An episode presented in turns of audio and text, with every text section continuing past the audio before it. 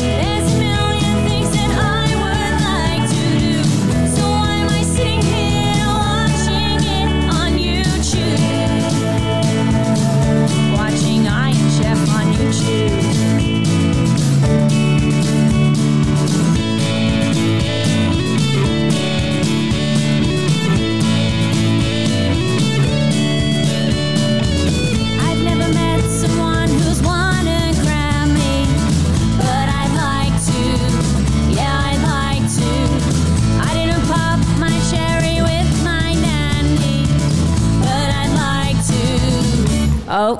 it's too late.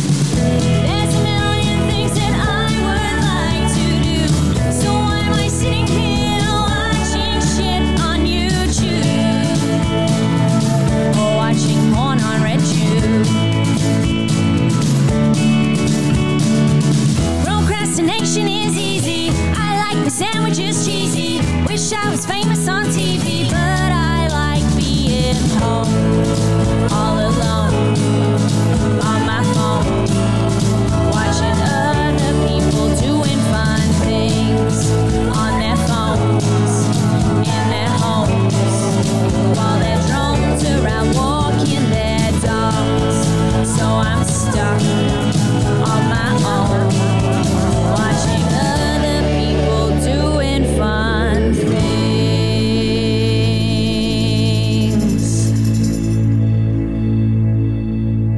Ipswich and the region is firmly cemented as the home of CMC Rocks and a place to nurture young artists, especially those in the country and alternate country vein. And I'm declaring Laura Frank is a local hailing from the scenic rim. Who, for the best part of 20 years, has been a dancer and competed in hundreds of Eisteddfods, among many other things. In January this year, she was awarded Most Promising New Star at Tamworth Country Music Festival's People's Choice Awards. And Laura Frank joins me now. Thank you for speaking with Ipswich today, Laura. Hello, thanks so much for having me. What a treat. Tell me about growing up around Boonah and Kalbar and Charlwood in particular. Well, you know, as a kid, I feel like lots of kids who grow up in, in regional towns are always like, man, I need to leave this place. The big But, city lights um, were calling. yes, absolutely. Um, no, look, I, I had a really lovely childhood, actually. I cannot complain one bit. I grew up on um, well, a bit of a farm. We had some some cows and pigs for a period of time, but I was always surrounded by animals. So, um, I mean, that was definitely a pro, uh, and certainly kind of spawned my love for animals now. Mm. Um, but I mean, growing up, you know, everybody knows everyone. You go to small um, country town schools. So I went to Kalbar Primary School and I went to Boonah High School. You know, you just it's this really kind of tight knit community, and that that I mean, I can't say this uh, as, as absolute truth, but I don't feel like you get that kind of thing in the city. So I feel very lucky to have um, grown up here, even if when I was a kid I didn't appreciate it. when did you first become interested in music? Well, I started, um, as you mentioned in the intro, I started dancing when I was five. Um, and then naturally, singing kind of comes along with that when you when you're doing Eisteddfods and you um, compete in uh, song and dances and whatnot. So I started singing through through dancing, and when I was about twelve, it was actually um, the academy that I danced at was an Ipswich based academy, the Wallace Academy. Right. Um, and uh, my dancing teacher at the time was like, "Hey, Laura, I think you can actually sing." And so from there, I was kind of like, oh, cool. I like singing. You know, I'd wait for the bus um, and and watch it come down the hill as I was in the laundry and sing, you know, random songs to myself. Um, so I liked singing, and then I just kept kind of doing it from there. And I eventually started doing like solo song and dances. Um, and then when I was a teenager, I did a program that came out to the school called Muso Magic which is run by the um, lovely man who's now my my dear friend, Mr. Adam Thompson, who heads up Chocolate Starfish. If anyone remembers the band, I think we all do. We're all old enough to remember Chocolate Starfish. and they they've kind of, they're they're back. You know, Yes, they're killing they it at the moment. Mm. Yeah. Um, so he came out to the school and did did a program called Muso Magic, and basically what that is is they come into a school, they write a song with the kids. Um, the kids get to record a song. So that was my first experience with actually recording, um, which was awesome. And then um, back in those days, they would actually like produce, you would design the CD artwork um, and like what the front cover would look like and what the CD would look like. And then eventually, in a few weeks' time, you would get this produced CD back with your, you know, with your song and cover art on it, which was so cool. Well, very special. It was so special. So I ended up doing like I did one and then I was I was hooked. So I ended up doing a bunch of those. Um, and then I ended up doing work experience with him because I loved it so much. So uh, and if anybody goes onto my website and reads my bio, you'll see that I still do those. I still run them now. And we go out to remote uh, Indigenous communities a lot and work with, um, you know, the community and the schools out there, which is so special. How fantastic that you were uh, a participant in the program at school and now you're going back out to schools, particularly Yeah. Indigenous communities, and very timely having this chat because it is NAIDOC week with its theme Yes, for our elders. So t- tell us about a, a typical visit to a school. So we go out for well, usually four or five days. So what happens, and it's a little bit different to when I did it in school now, because you know technology has advanced and whatnot. So usually we'll we'll go into generally Alice Springs uh, on the Sunday. We'll stock up on supplies. Um, like you know go to the woolies and, and get all the food that we need for the week and then we drive out to the community depending where it is and how far away it is so we drive out there we you know stop in on sunday night we go to the school and meet kind of whoever's leading it at that time. Might be the principal might be kind of a teacher even a community member sometimes. Uh, and then we'll set up the space. Uh, and then Monday morning we come in and we do kind of you know the the normal sort of icebreaker games with the kids because they you know everyone's a little bit intimidated and scared when you first walk in that room. And by the end of the week, your best mates, I bet.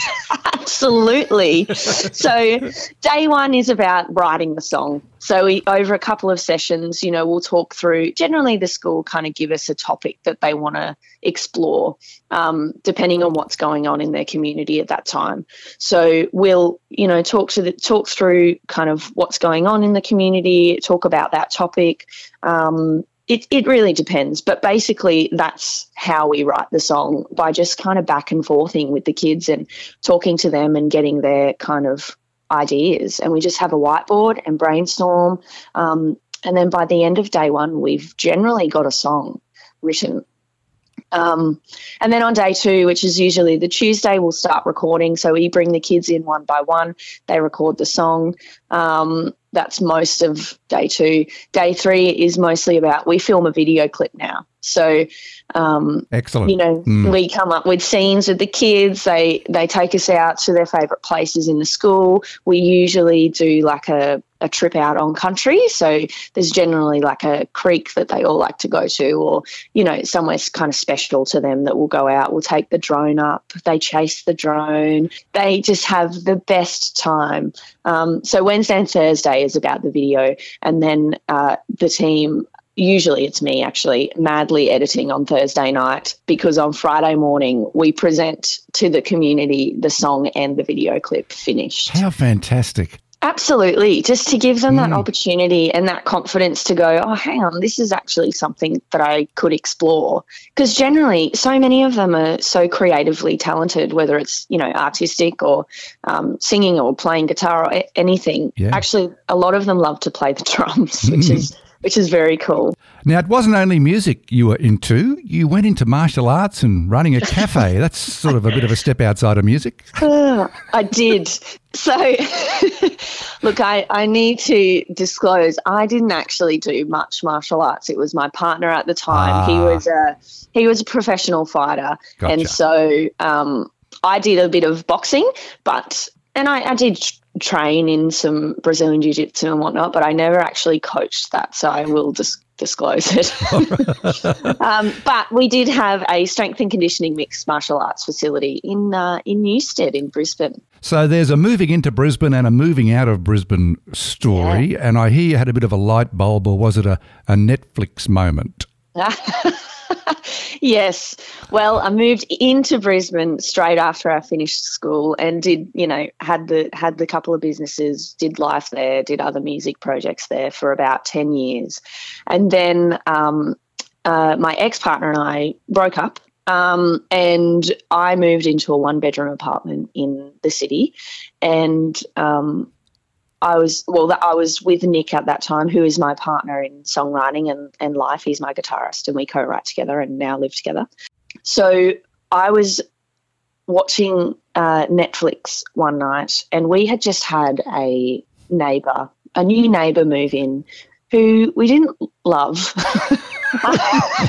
um, you know, you can get good neighbors and bad neighbors, and I feel like he was not a good one. Um, anyway, so this this person moved in, and it was very fortunate timing because it was just before COVID hit, and we didn't know this at the time, so we were just you know following our instincts. Anyway, Nick was out on a photography shoot because he's also a photographer. Um, that night, and I was watching Tiny House Nation on Netflix. And after, like, I'm the type of person who, once I get an idea in my head, I'm very impatient and it needs to happen like right now. so, so I was watching this and having this bad neighbor, and I was like, man, that looks kind of doable. I reckon I could, I could do this. Um, Impressive. Yeah, well, look, I, I wouldn't have done it unless my parents were totally on board, which they were. My dad, um, you know, I called him up as as I was watching this, going, "Hey," because we I had a block of land sitting out in the scenic rim that kind of have has been in my family for for forty odd years. Mm. Um, so I was watching it going, man, I've got this block of land out there that's doing nothing. I'm watching these people build tiny homes going, man, I reckon I could do this. And I called dad and I was like, hey, what do you reckon about this idea? And he was just, he was on board straight away. Oh, he loved it because his girl was coming home. Oh, Yeah. stop. Yeah. Yes, he's a man of few words, so I'm going to believe that that's that's exactly what he was thinking. Um, and then it kind of just spiraled from there. After I'd spoken to Dad, Nick came home and I was like, "Hey, uh, I think we're going to do this." And Nick, being Nick, was totally on board. He's you know, the most supportive of me and my ridiculous ideas.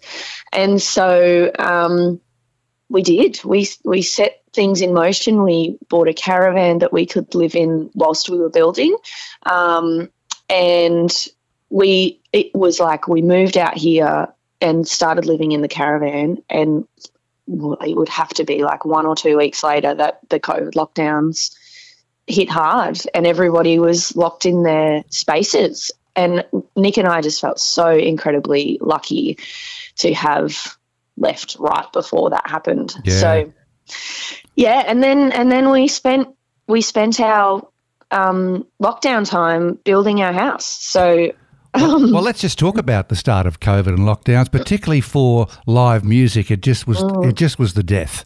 There was just no way you could do anything. And then we started seeing people doing live streams of performances. I think one of the most memorable has been from uh, Jimmy Barnes and his family. But everybody Yes. kind of got into that all over the world. What was happening for you? What were you thinking at the time? Yeah, well, we had just kind of not long before that, we had decided to become full time creatives. So, as I said, Nick was a photographer and he shot mostly live productions. So, for the Conservatorium in Brisbane. Um, and so, and we were playing cover gigs at that time. So, that's how we were kind of living. So, when we moved out here and the lockdown happened, it was like the day before, and we were like, man, literally everything is going to stop for us right now. Um, and how are we going to get through this? Um, and so, you know, like many Australians, we went to Centrelink and we we begged for um, some the help. money, yeah. Yeah, which you know, I, I mean, I, I've never had to do it before, and um, it was it's nice that we have that kind of option in Australia. I Mm, yeah. guess Did you have the caravan So- by that time?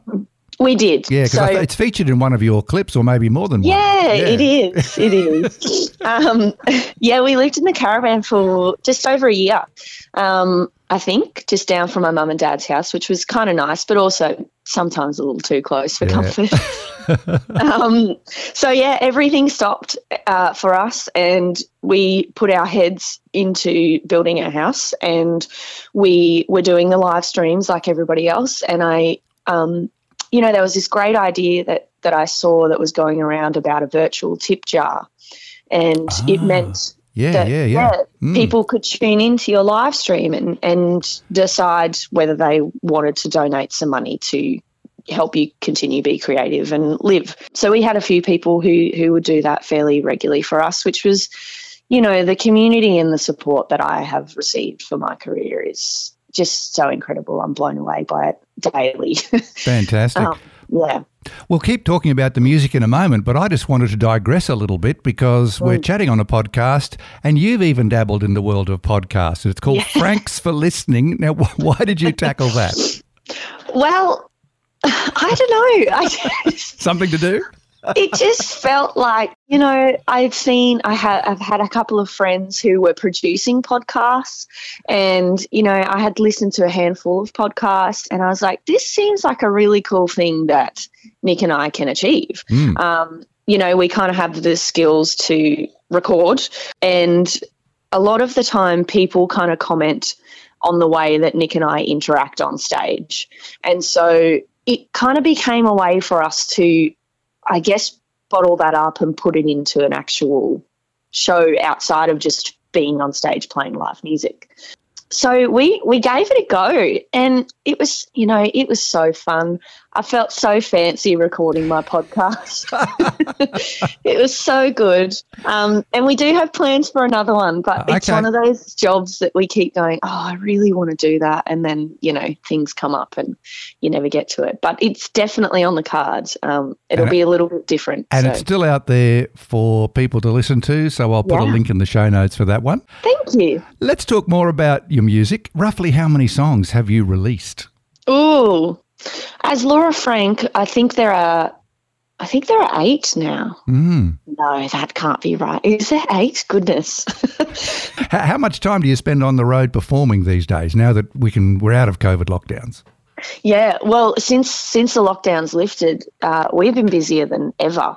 Uh, we were so we're full time musicians for a long time, and that kind of was our you know number one source of income. So we were playing a bunch of shows, uh, you know, every weekend. Sometimes we'd be playing up to five shows in a weekend, um, and we'd be bouncing from place to place. And a lot of our kind of work uh, during COVID came from Toowoomba because they didn't ever lock down. We would drive up there when we were allowed to, of course. So um, we've been traveling around quite a bit, although this year we've kind of shifted our focus because we really want to move into focusing on our original music and, and writing it and playing original shows rather than going to pubs and playing cover gigs. Yeah. No, fair enough. Well, let's talk about that. You'll be at Ipswich Civic Centre Saturday, Yeah. July 8 for one show only to, and to officially launch your latest single called Leavin'. Uh, Yes. Take us inside the creative process of writing this one. Oh well, uh, good good segue because it it came about in that period of time where we were playing like five or six cover gigs in a weekend, and I've said this a bunch of times now, but not everybody always loves their day job, so. And that's that's what it kind of became, you know. Like I love singing and I'm passionate about writing music and telling stories and, and singing. But when you're doing it like you know, we we would be playing music uh, sometimes 15 to 20 hours in a weekend, and it becomes a lot.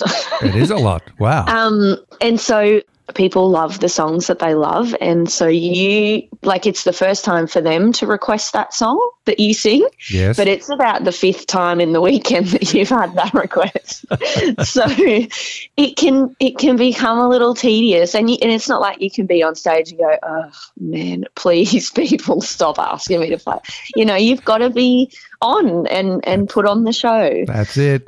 So that's where that's where leaving came from for me. It was kind of a place of feeling like man is this the only way that i can be a musician. Is this really the way to kind of get to where i want to go? We'll stay talking about this song, Leavin', because I hear you were recently invited to, a, to speak and perform at a Queensland correctional facility, which saw many of the hard men in there uh, sort of, you know, uh, bring down their tough veneer, and they really resonated with Leavin', but in an entirely different way to you were thinking. Yes, yes, they did. And I mean, I never thought that I would step foot in a prison, and I feel so grateful to have been asked to be involved. Um, and, you know, we went in there and had a conversation with a bunch of men, and they were just the most engaged audience that I have ever performed to. And as you say, we played Leavin', and, you know, after we played it, there was just kind of this solemn, like, reflection and, and that kind of energy in the room. Because if you, I mean, if you listen to the lyric, you can definitely understand, like, I suppose, how that they would relate to that particular song. And and one of the men were like, "Man, it feels like you wrote that sitting Mm. on that hill over there." So, yeah, it was that was really special. You've got a really nice video to go with Leavin', uh, which is already on YouTube, only came out in the last uh, few days, and it's a 100% in house production. Uh, how did you come up with the concept for the video? It is. Well, we knew that we wanted to keep it simple, you know, to pay tribute kind of to the song and, and the feel of the song. You know, all these ideas come into your head when you're listening to the chorus, and it's, you know, obviously it refers to trains and just leaving on a train. So naturally you go, oh, yeah, you should sit on a train and look out the window and, you know, do all those lovely kind of train shots and you know we toyed around with that for for a fair bit of time but me being laura frank i like to not go with the obvious choice and try and you know choose something that's a little bit left of center Mm. and so instead of doing the typical on the train shot we decided that we would create a form of train station and what would happen in the story is that I would be waiting at this train station and I would my train would never come. And through this t- period of time people would would come and go and they would leave their baggage with me, which is kind of, you know, pays homage to when people kind of enter your life and and um you know, they always leave some Yeah. kind of mark Exactly. Mm. yeah, it became it became that story, and um, you know, and then at the end, it's, I guess it's up to the viewer to decide whether I actually get to leave or if I'm stuck there for the rest of my days. this is a podcast without pictures, but you can check out the video on YouTube. And again, I'll put a link in the show notes. And on that note, Laura Frank, it's been fabulous to have a chat, and we'll have a listen to your song right now. Thank you.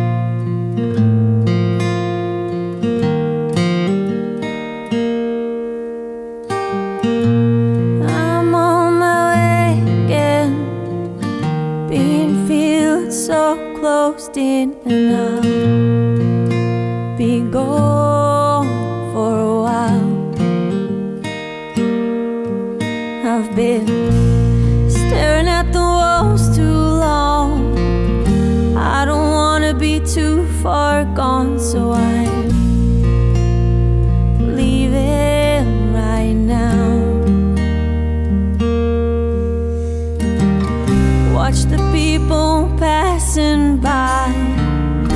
Lucky they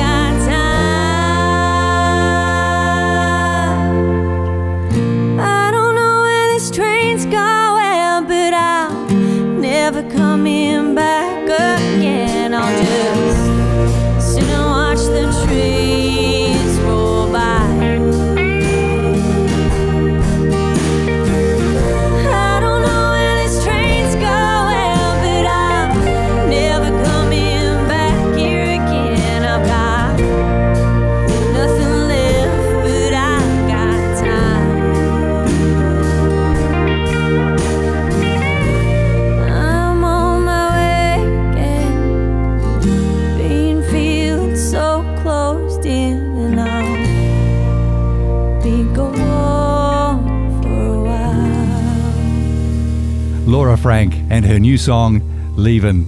That's it for this episode of Ipswich Today. Don't forget to look for those handy links in the show notes. Ipswich Today is supported by Kinetics, people powered web hosting trusted by Australian businesses since 1999. This podcast is also listener supported. Please make a once only gift or regular donation to help keep it online. Just go to ipswichtoday.com.au and click the donate button on the homepage to make a payment through PayPal.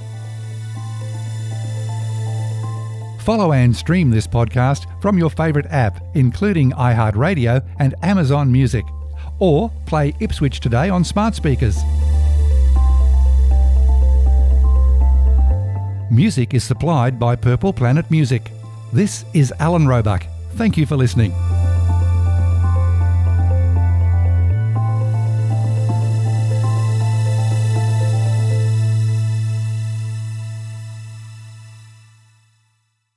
Enjoying Ipswich today?